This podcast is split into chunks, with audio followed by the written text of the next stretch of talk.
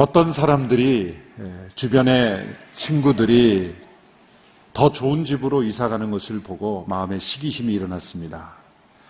그래서 현재 살고 있는 집을 팔고 자신이 만족할 수 있는 집으로 이사 가기를 원했습니다. 그래서 부동산 중개인에게 예, 집을 팔아달라 이렇게 예, 내어놓았습니다. 그러나 자신이 예, 만족할 만한 집이 나오지를 않았습니다.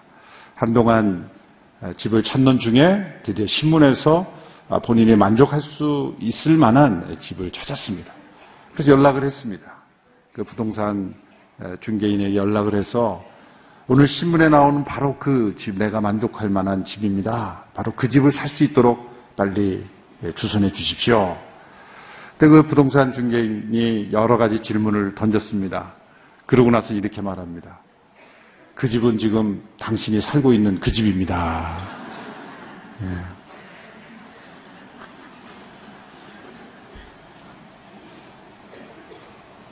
안 웃으시는 분들은 화나신 겁니까?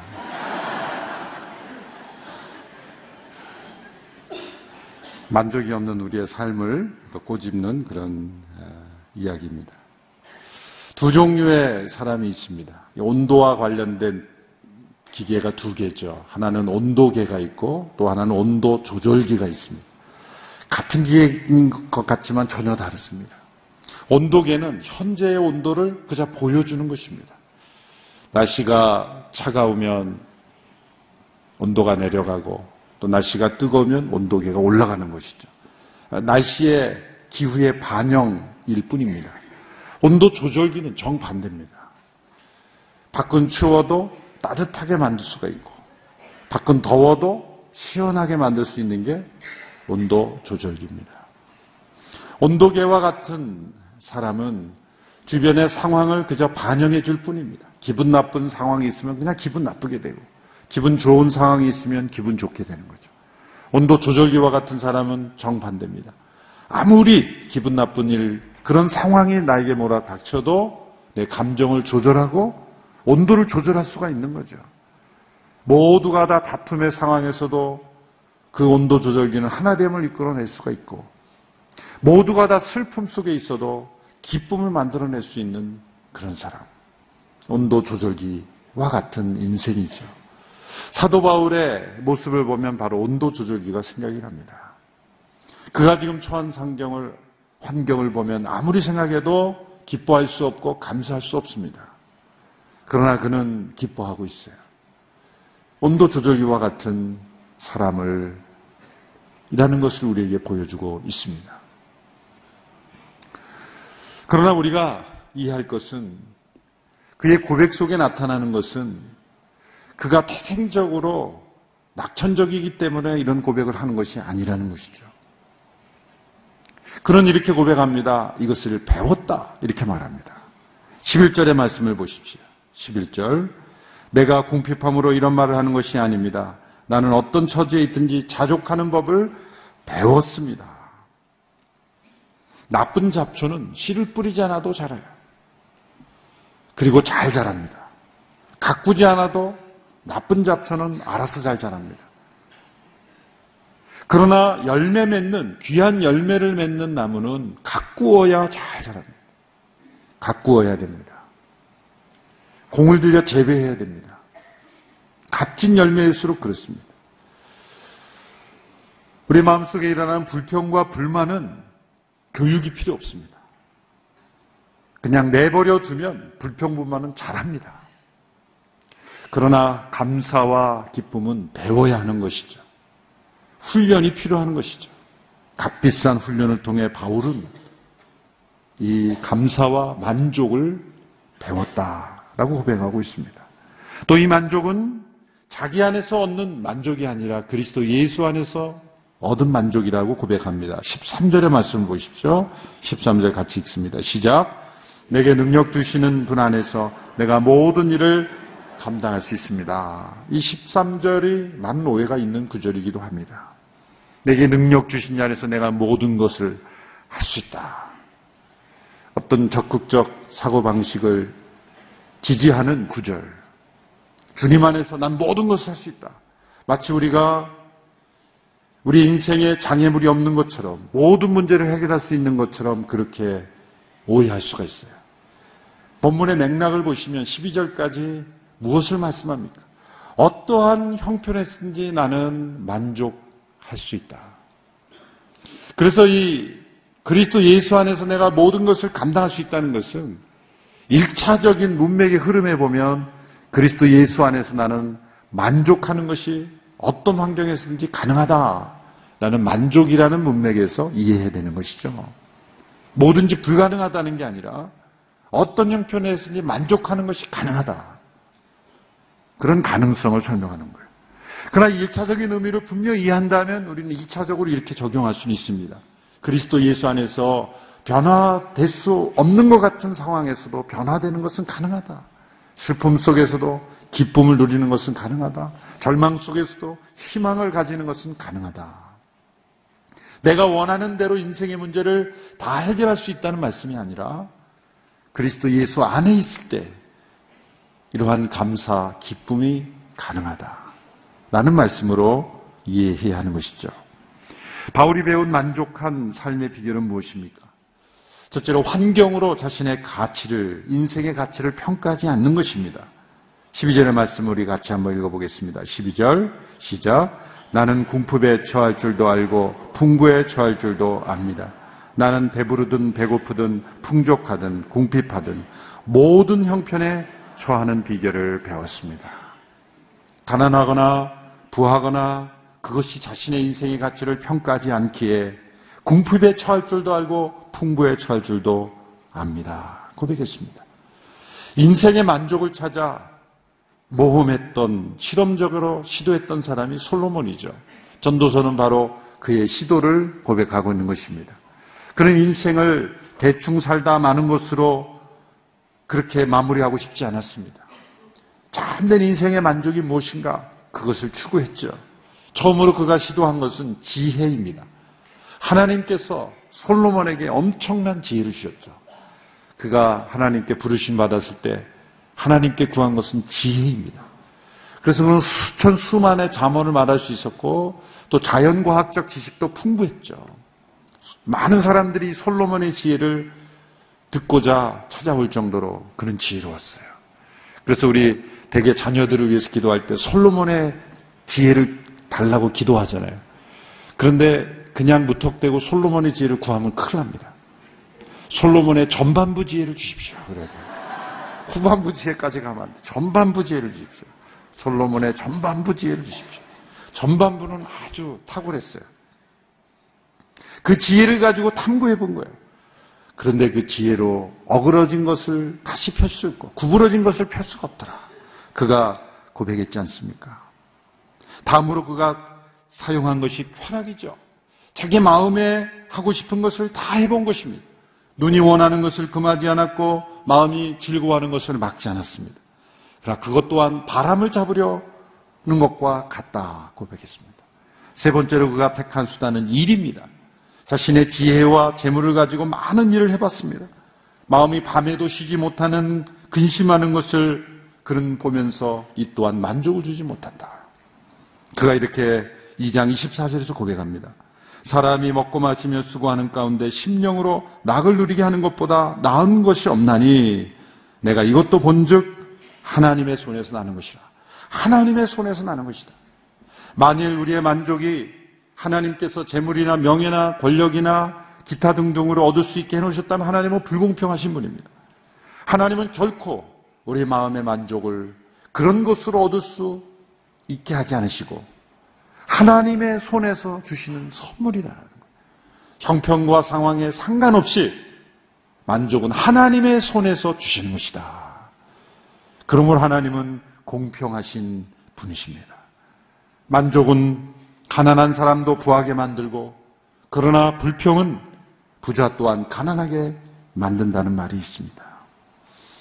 부하거나 가난하거나 우리의 삶의 형편이 어찌하든지 하나님의 손에서 나는 그 만족을 우리가 함께 누릴 수 있게 되기를 원합니다.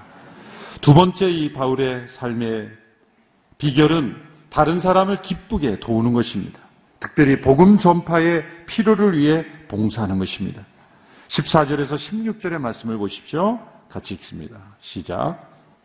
여러분이 내 환란에 함께 참여했으니 잘했습니다. 빌립보 사람들이여, 여러분이 알다시피 복음 전파 활동 초기에 내가 마케도니아를 떠날 때 나를 위해 주고받은 일에 동참한 교회는 오직 여러분밖에 없습니다. 내가 데살로니가에 있을 때도 여러분은 한두 번 내가 필요한 것들을 보내주었습니다. 바울이 빌립보서를 쓴 목적 중 하나가 바로 자신이 빌립보 교회 성도들로부터 받은 이 후원에 대한 확인을 해주는 것입니다. 여러분이 보내준 헌금을 잘 받았습니다. 나는 그 확인을 에바브로 디도를 통해 확인해 주는 것이죠. 그래서 제일 마지막 부분에 그러한 헌금에 대한 감사의 표시와 또 확인 영수증을 써주는 것과 마찬가지인 겁니다. 사도 바울이 이 빌립보를 떠나서 어디로 갔습니까? 데살로니가로 갔습니다. 데살로니가에서 베레아로 갔고 베레아에서 아덴으로 갔어요.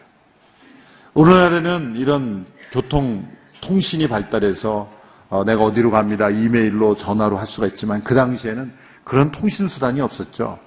그래서 바울이 빌립보를 떠나서 데살로니가로 가고 데살로니아에서 아- 베리아로 가, 가고 아덴으로 갔을 때 아마 빌립보 성도들이 추적이 안 됐을 겁니다. 빌립보와 데살로니가까지는 어느 정도 거리가 가까워서 확인이 됐을 수도 있어요. 그런데 이후로는 확인이 되지 않는 거예요. 그럼 어떻게 됩니까? 사람이 가는 수밖에 없는 거예요, 사람이. 누군가 찾아가서 뒤쫓아가서 어디로 갔는지 확인하고 안부를 묻고 그리고 도와주는 거죠. 그 일에 헌신했던 사람이 에바브로디도입니다. 에바브로디. 사도 바울의 안부를 살피고 빌립보 교회 성도들의 파송을 받아서 그 바울을 추적하면서 오가면서 도움을 주었던 사람이 바로 에바브로 디도죠. 그런데 이 데살로니가로 가고 베레아로 가고 또 아덴으로 갔을 때 그 사도 바울을 놓치지 않고 빌립보를 떠나서 떠나간 사람을 놓치지 않고 계속해서 추적해서 바울을 도와준 교회가 빌립보 교회라는 거예요. 그리고 오직 빌립보 교회라는 거예요. 오직. 오직 빌립보 교회. 빌립보 성도들은 바울을 위해서 늘 기도하고 있었기 때문에 기회가 생기자 바울에게 이런 후원 헌금을 보낸 것이죠. 이러한 모습을 통해서 기회가 없는 것이 아니라 시간이 없는 것이 아니라 사랑이 없는 것이고 마음이 없는 것이다. 사실 빌립보 성도들로부터 바울이 이런 헌금을 받는 것은 간단한 문제가 아니었습니다. 왜냐하면 바울이 세우는 원칙인 자비량 원칙이었기 때문이에요. 자급자족의 원칙이었기 때문에. 왜냐하면 당시에 수많은 불신자들이 바울이 어떤 금전적인 도움을 받는 것으로 해서 오해받을 수 있고 그것이 복음 전파의 장애물이 될 수 있기 때문에 자급자족의 원칙을 그는 세웠던 거예요. 그런데 바울이 이 빌립보 교회 성도들의 후원을 받으면서 그 원칙이 깨진 거죠. 그래서 어떤 분들은 이거는 맞지 않는 거다. 바울은 이중적이다. 이렇게 비판하는 분이 있습니다만은 이 빌립보서를 보면 그 이해가 됩니다. 바울이 왜 자신의 원칙을 깨면서까지 빌립보 성도들의 헌금을 받았는가? 그게 많아서가 아니에요. 액수가 크기 때문이 아닙니다. 바울은 이들의 성도들의 그 헌신 속에 이들이 단지 나를 후원하는 게 아니라 정말 하나님께 드린 향기로운 제물이라는 것을 발견했기 때문이에요. 자신의 원칙을 뛰어넘어 이것은 이들이 하나님께 드린 귀한 헌물이다. 나의 원칙이 중요한 것이 아니라 하나님께 드려진 것이 중요한 것이다. 17절에서 18절의 말씀을 보십시오. 같이 읽습니다. 시작. 선물을 구하는 것이 아닙니다. 오직 여러분의 봉사에 열매가 풍성하기를 바랍니다. 지금 나는 모든 것이 풍족하고 넉넉합니다. 여러분에게서 온 에바브로디도를 통해 받은 것으로 인해 풍족하니 이것은 하나님께서 기뻐 받으실 향기로운 제물입니다. 향기로운 제물이라는 것은 구약 용어입니다. 제사 용어입니다. 레이기에 보면 다섯 가지 제사가 나오죠. 번제, 소제, 화목제, 속건제, 속죄제. 그 중에 세 가지 제사만 향기로운 제물이다라는 코멘트를 합니다. 번제, 소제, 화목제까지만. 왜 향기라는 단어를 특별히 붙였을까요? 그것은 자원함으로 드려지는 제사이기 때문에 속건제와 아니, 속죄제와 속건제는 의무적으로 드려지는 제사. 진정한 향기는 어디서 나옵니까? 자원함이죠. 부득이함과 억지로 사람 눈치 때문에 위치 때문에 강요에 의해서 하는 것은 아무 향기가 없어요. 아무리 많은 것을 해도 강요에 의해서 원치 않는 것을 하는 것은 향기가 없는 거예요. 하나님께 드려지는 향기는 철저하게 자원함이에요. 어떤 계기는 있겠죠. 어떤 소식은 들을 수 있겠죠. 어떤 또 로부터부터 요청을 받을 수 있겠죠. 그러나 부득이함이 아니라 자원함에서 나온 것이 향기로운 재물이는 거예요. 바울은 그것을 본 거예요. 이들이 바울에게 잘 보이려고 이렇게 한 것이 아니라는 거예요. 하나님을 향한 그 자원함의 순수한 재물. 또 빌립보 교회가 여유가 있었기 때문이 아닙니다. 고린도 후서에 보면 바울이 고린도 교회를 교육하면서 또 지도하면서 이 마케도니아에 있는 빌립보 교회를 예로 듭니다. 고린도 후서 8장 2절에서 5절의 말씀입니다. 같이 한번 읽어보겠습니다. 시작. 그들은 수많은 시련 가운데서도 기쁨이 넘쳤고 극한 가난에도 불구하고 넘치는 헌금을 했습니다. 내가 증언하는데 그들은 힘 닿는 대로 했을 뿐 아니라 힘에 붙이도록 자진해서 했습니다. 이들은 그들은 이 은혜와 성도 섬김의 일에 참여할 수 있도록 우리에게 간곡히 부탁했습니다. 그들은 우리가 바라는 대로가 아니라 자신을 먼저 죽게 드리고 하나님의 뜻을 따라 우리에게도 헌신했습니다. 이게 빌립보 교회 성도들에 대한 이야기입니다. 그들은 시련 가운데서도 기쁨이 넘쳤고 극한 가난에도 불구하고 넘치는 헌금을 했습니다. 힘 닿는 대로 했을 뿐만 아니라 힘에 붙이도록 자진해서 그리고 바울에게 간곡히 부탁했죠. 참여할 수 있게 해달라.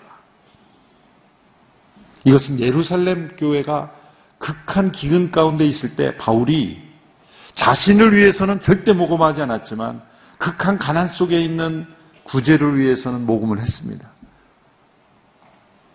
그때 가장 열심으로 참여한 교회가 빌립보 교회예요. 가장 더디게 참여한 교회가 고린도 교회입니다. 근데 고린도 교회는 부자 교회고 빌립보 교회는 가난한 교회예요. 그래서 바울이 보다 못해 빌립보 교회 예를 들면서 지금 책망하고 있는 거예요. 책망하고. 간접으로 책망하고 있는 거예요.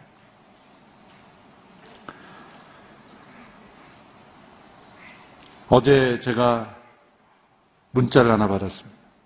강릉 안산병원 원목으로 계신 김상원 목사님과 그 사모님 윤정희 사모님. 저희 교회도 여러 번 오셔서 간증도 해주셨죠. 10명의 자녀를 입양하여 키우고 있는 가정입니다. 10명의 자녀. 식구가 12명이에요. 10명의 자녀를 입양한 이 사모님이 예전에 다른 출판사에서 사랑은 여전히 사랑이어서라는 책을 출간한 적이 있어요. 저도 그 책을 가지고 있어서 알고 있었죠. 근데 절판이 돼서 이제 더 이상 나오지가 않아요. 지난번에 교회에 오셔서 간증하고 문득 그 책이 나서 왜 그 책을 다시 안 적으니까 모르겠다는 거죠. 그냥 출판사가 관심이 없는지. 그래서 제가 두란노에 소개를 해서 이렇게 책이 나왔어요. 책이 다시 나왔어요. 좀 보완해서. 나왔는데 이제 이분이 어제 문자를 저에게 이렇게 보낸 거예요. 책이 천천히 꾸준히 독자들의 손으로 가고 있다고 소식을 들었습니다. 이세도 찍었다는 말도 들었고요. 책의 인쇄는 제 삶의 10인조라 생각하며 꼭 필요한 곳으로 흘려보내고 있습니다. CGN TV를 통해 목사님을 만나게 하신 주님께 감사하며 이 책의 인쇄는 CGN TV로 11조를 제외한 전액 흘러보내겠습니다. 전파 선교의 귀한 뜻을 함께 동참하고 싶은 마음을 어떤 분으로 인해 알게 해주셨습니다. 더더욱 행동으로 옮기는 소신 있는 기독인으로 살아가길 소망하며 다시 한번 진심으로 감사합니다. 사실 제가 소개한 것은 그 아이들 생활비로 좀 보태라고 어떻게 좀 알리는 것도 있지만 그렇게 해서 했는데 그래서 제가 아, 문자로 아, 그러지 마시라고. 그래서 오후 내내 문자로 싸우다가 제가 시간을 결국은 아, 하나님께서 하나님께 드리는 정말 자원함의 그 어, 향기로운 이 재물이구나. 얼마나 많은 그 뭐 하나로 먹어도 열 개가 필요한 가정인데 열 배의 생활비가 필요한 이 가정에서 이 책의 수익금이 얼마가 되든 제가 CGN TV로 해서 후원하겠다. 정말 감사한 이야기죠. 여러분 이 책 많이 사시길 바랍니다. 정말 감동적인 이야기예요. 귀한 사모님이죠. 귀한 사모님. 저는 이 사모님의 귀한 마음을 접하면서 C.S. 루이스라는 분이 순전한 기독교라는 책에서 기독교적인 사회의 자선에 대하여 이렇게 코멘트한 내용이 생각났습니다. 제가 한 문구를 한번 읽어드리겠습니다. 기독교적 사회란 자선을 할 때 우리가 여유 있게 줄 수 있는 정도보다 조금 더 주는 사회이다. 자선에 쓰는 비용 때문에 가게가 빠듯해지거나 제한받는 일이 전혀 없다면 너무 적게 주고 있는 것이다. 자기는 하고 싶지만 자선에 돈을 쓰느라 못하는 일이 있어야 한다. 이거 C.S. 루이스가 세놓은 기준인 바로 이분이 그 실천하고 있어요. 저도 참 회개하는 마음, 도전받는 마음으로 어, 어제 오후에 그렇게 시간을 보냈습니다. 세 번째 이 바울의 비결은 하나님께서 모든 필요를 채워주신다는 확신을 가지는 것입니다. 19절의 말씀 우리 같이 한번 읽어보겠습니다. 시작. 내 하나님께서 그리스도 예수 안에서 영광 가운데 그분의 풍성하심을 따라 여러분의 모든 필요를 채워주실 것입니다. 무디는 이 구절을 자신의 은행이라고 그렇게 고백했습니다. 이 구절이 나의 은행이다. 나의 은행은 빌립보서 4장 19절이다. 나의 하나님이 영광 가운데 그리스도 예수 안에서 모든 필요를 그 풍성한 대로 채워줄 것이다. 은행장은 누굽니까? 하나님이죠, 은행장. 지점장은 예수님이시죠. 이 은행의 자산은 영광스러울 정도로 풍성한 것. 대출 한도는 모든 쓸 것. 우리가 가져야 될 확신은 이것입니다. 하나님께서 그분의 백성들의 모든 필요를 채워주신다. 예수님께서 이렇게 말씀하셨습니다. 오늘 있다가 내일 아궁이에 던지우는 들풀도 하나님이 이렇게 입히시거든 하물며 너일까 보냐. 믿음이 적은 자들아. 다윗은 시편에서 이렇게 고백했습니다. 시편 37편 25절의 말씀을 보십시오. 같이 읽습니다. 시작. 내가 어려서부터 늙기까지 의인이 버림을 당하거나 그 자손이 걸식함을 보지 못하였다. 바로 바울이 경험한 이 하나님, 이 바로 다윗의 하나님이요, 우리 예수님의 아버지 하나님이요, 우리의 아버지 하나님이십니다. 저 여러분에게 이 나의 하나님이 있으십니까? 내 하나님의 영광 가운데 모든 풍성한 것을 채워주시리라. 저는 대학을 졸업하고 신학교에 들어가면서부터 재정적으로, 가정으로부터 완전히 독립했습니다. 신학교에 가는 것을 주위에서 이해해 주지 못했기 때문에. 저는 이 말씀을 의지해서 하나님이 저를 목회자로 부르셨다면 아무 것도 없는 상황에서 모든 필요를 채워주실 것이다. 그렇게 믿음으로 발걸음을 내딛었습니다. 정말 아무것도 없었습니다. 그런데 하나님이 천사를 보내주셔서 먹을 것, 입을 것, 모든 것을 채워주셨어요. 저도 이 말씀을 믿고, 무디처럼, 아, 이 말씀이 정말 살아있는 말씀이구나. 그러나 오해할 것은, 오해하지 말 것은, 우리는 이 구절을 이렇게 읽고 싶은 유혹이 항상 빠집니다. 한번 들어보십시오. 나의 하나님이 그리스도 예수 안에서 영광 가운데 그 풍성한 대로 나의 모든 욕심을 채우시리라. 아, 욕심을 채워주신다고는 하지 않았어요. 필요를 채워준다 했지 욕심을 채워주지 않았어요. 욕심을 구하면서 왜 안 채워주시냐? 말씀하지 않아야 되죠. 나의 모든 필요를 채우시리라. 우리에게는 이 만족의 기쁨의 삶이 약속되어 있습니다. 하나님이 우리 아버지 하나님이시기 때문입니다. 결론으로 디모데전서 6장 6절에 8절의 말씀을 함께 읽고 마치기를 원합니다. 함께 읽겠습니다. 지족하는 마음이 있으면 경건에 큰 유익이 되느니라. 우리가 세상에 아무것도 가지고 온 것이 없음에 또한 아무것도 가지고 가지 못하리니 우리가 먹을 것과 입을 것이 있은즉 족한 줄로 알 것입니다. 아멘. 이 만족의 기쁨을 누리시며 또한 필요를 흘러보내며 다른 영혼들을 섬기며 채우며 복음 전파를 위해 섬기며 연약한 이들 또 어려운 가운데 있는 이들을 도우며 사는 것이 이 만족의 기쁨을 증가하는 것이죠. 향기로운 제물로 우리의 삶을 드리는 귀한 성도들의 삶이 되기를 주님의 이름으로 축원합니다. 기도하겠습니다. 하나님 아버지 우리에게 만족의 삶을 허락하심을 감사합니다. 우리 모두가 배우기를 원합니다. 체험하기를 원합니다. 하나님의 공급하심을 날마다 체험하기를 원합니다. 우리를 통해 하나님의 축복이 흘러가는 통로가 되기를 원합니다. 섬기는 기쁨, 나누는 기쁨, 주님과 함께 동행하는 인생의 기쁨이 더욱 충만하게 하옵소서 예수님의 이름으로 기도합나이다. 아멘.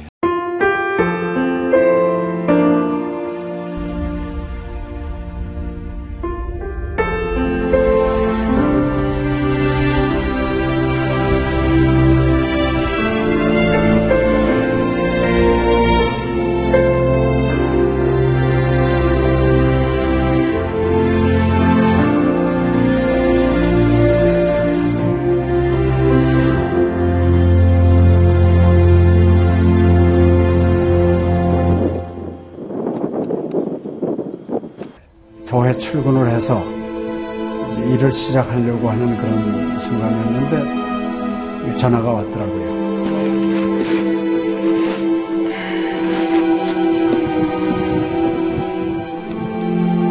떨리는 음성으로 어, 우리 김성호 선교사가 그 지방사역 나갔다가 전기 사고로 소천을 했습니다. 안 보이죠? 앞이 안 보이고 캄캄하고 막 하나님께 항의하는 기도만 나오더라고요. 하나님 이럴 수가 있습니까?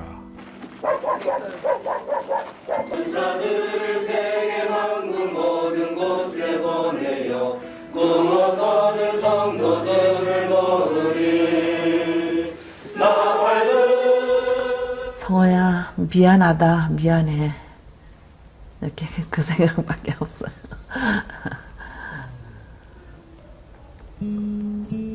잘못해준 거에 대해서 미안해요. 그냥 예. 잘해줄게 이렇게 빨리 갈 줄 알았으면 좀 더 잘해줄 걸. 아이고, 내가 죽였구나. 내가 아들을 죽였구나. 몽골에 가라고 권했는데, 권하지만 않았으면은 아무 일도 일어나지 않았을 텐데, 걔가 살았을 텐데, 그 죄책감이 막 일어나더라고요.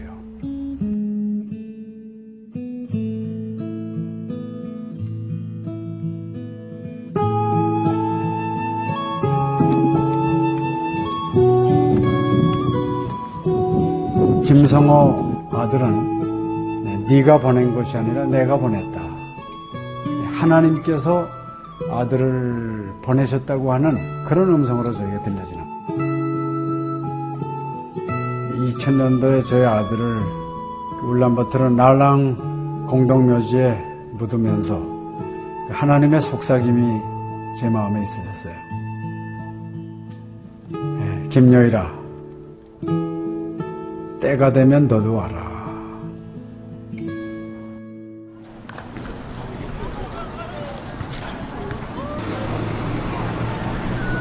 승비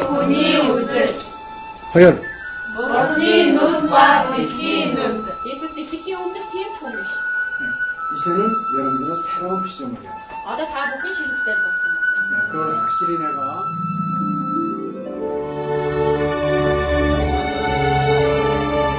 저희 아들 그 추모하는 에, 바로 이제 그 시기에 제가 그 CGN으로부터 연락을 받았다는 게 참 그냥 우연만은 아닌 것 같아요. 이 선교 현장에 그 교육 프로그램이 많이 빈약하기 때문에 TV 프로그램 같은 걸 통해서 그 조금 부족한 부분을 좀 보충했으면 하는 그런 생각을 늘 가지고 있었는데 아유 너무 참 좋다는 걸 느꼈습니다. 어, 하나님께서 또 저희 가정에 또 우리 제 사역지에 주시는 좋은 선물이 아닌가 저는 그런 생각을 좀 하게 되었습니다. одоо Монгол болохоор яг христчсэн нэвтрүүлэг гэх юм бол нэг их байдаггүй. М, Тэр ганцхан зөвлөг ганцхан байдаг болохоор тэр нь ч гэсэндээ сая христнийг ингээд сайн үзүүлч ч юм уу тэ христийг яг шууд ингээд амжуулах ямарч боломжгүй байдаг учраас ярьж сонсож чадахгүй гэсэн мэд хүмүүс англи сурангаа судаан сурж байгаа учраас а тэрийг бас сонсоод ингэж уншаад тэтгэл хийж байгаа даа гэж талархалтай нээд зүгээр ингээд нэвтрүүлэг гараагүй штэ. Тэгээд өхөө Кристиан бусад орнууд маань яаж мөргөл өрөвт юм өөр бас тхэн хүмүүс ямар хөө байдлаар хүлээж авд ийм хөө байдлуудыг хүлээж авдаг байгаас Монгол ирсэн СЖН-д нэвтрүүлгийнхаа даа тэгээ баярлаа. Тэг үнхээр баярлаа. Тэг амжилт хүсье аа. Амжилт. Сургууль дээр энэ телевизийг бидлсэн баярлаа. Маш гоё. хайртай шүү. Сарай хэё. 감사합니다. 시 g n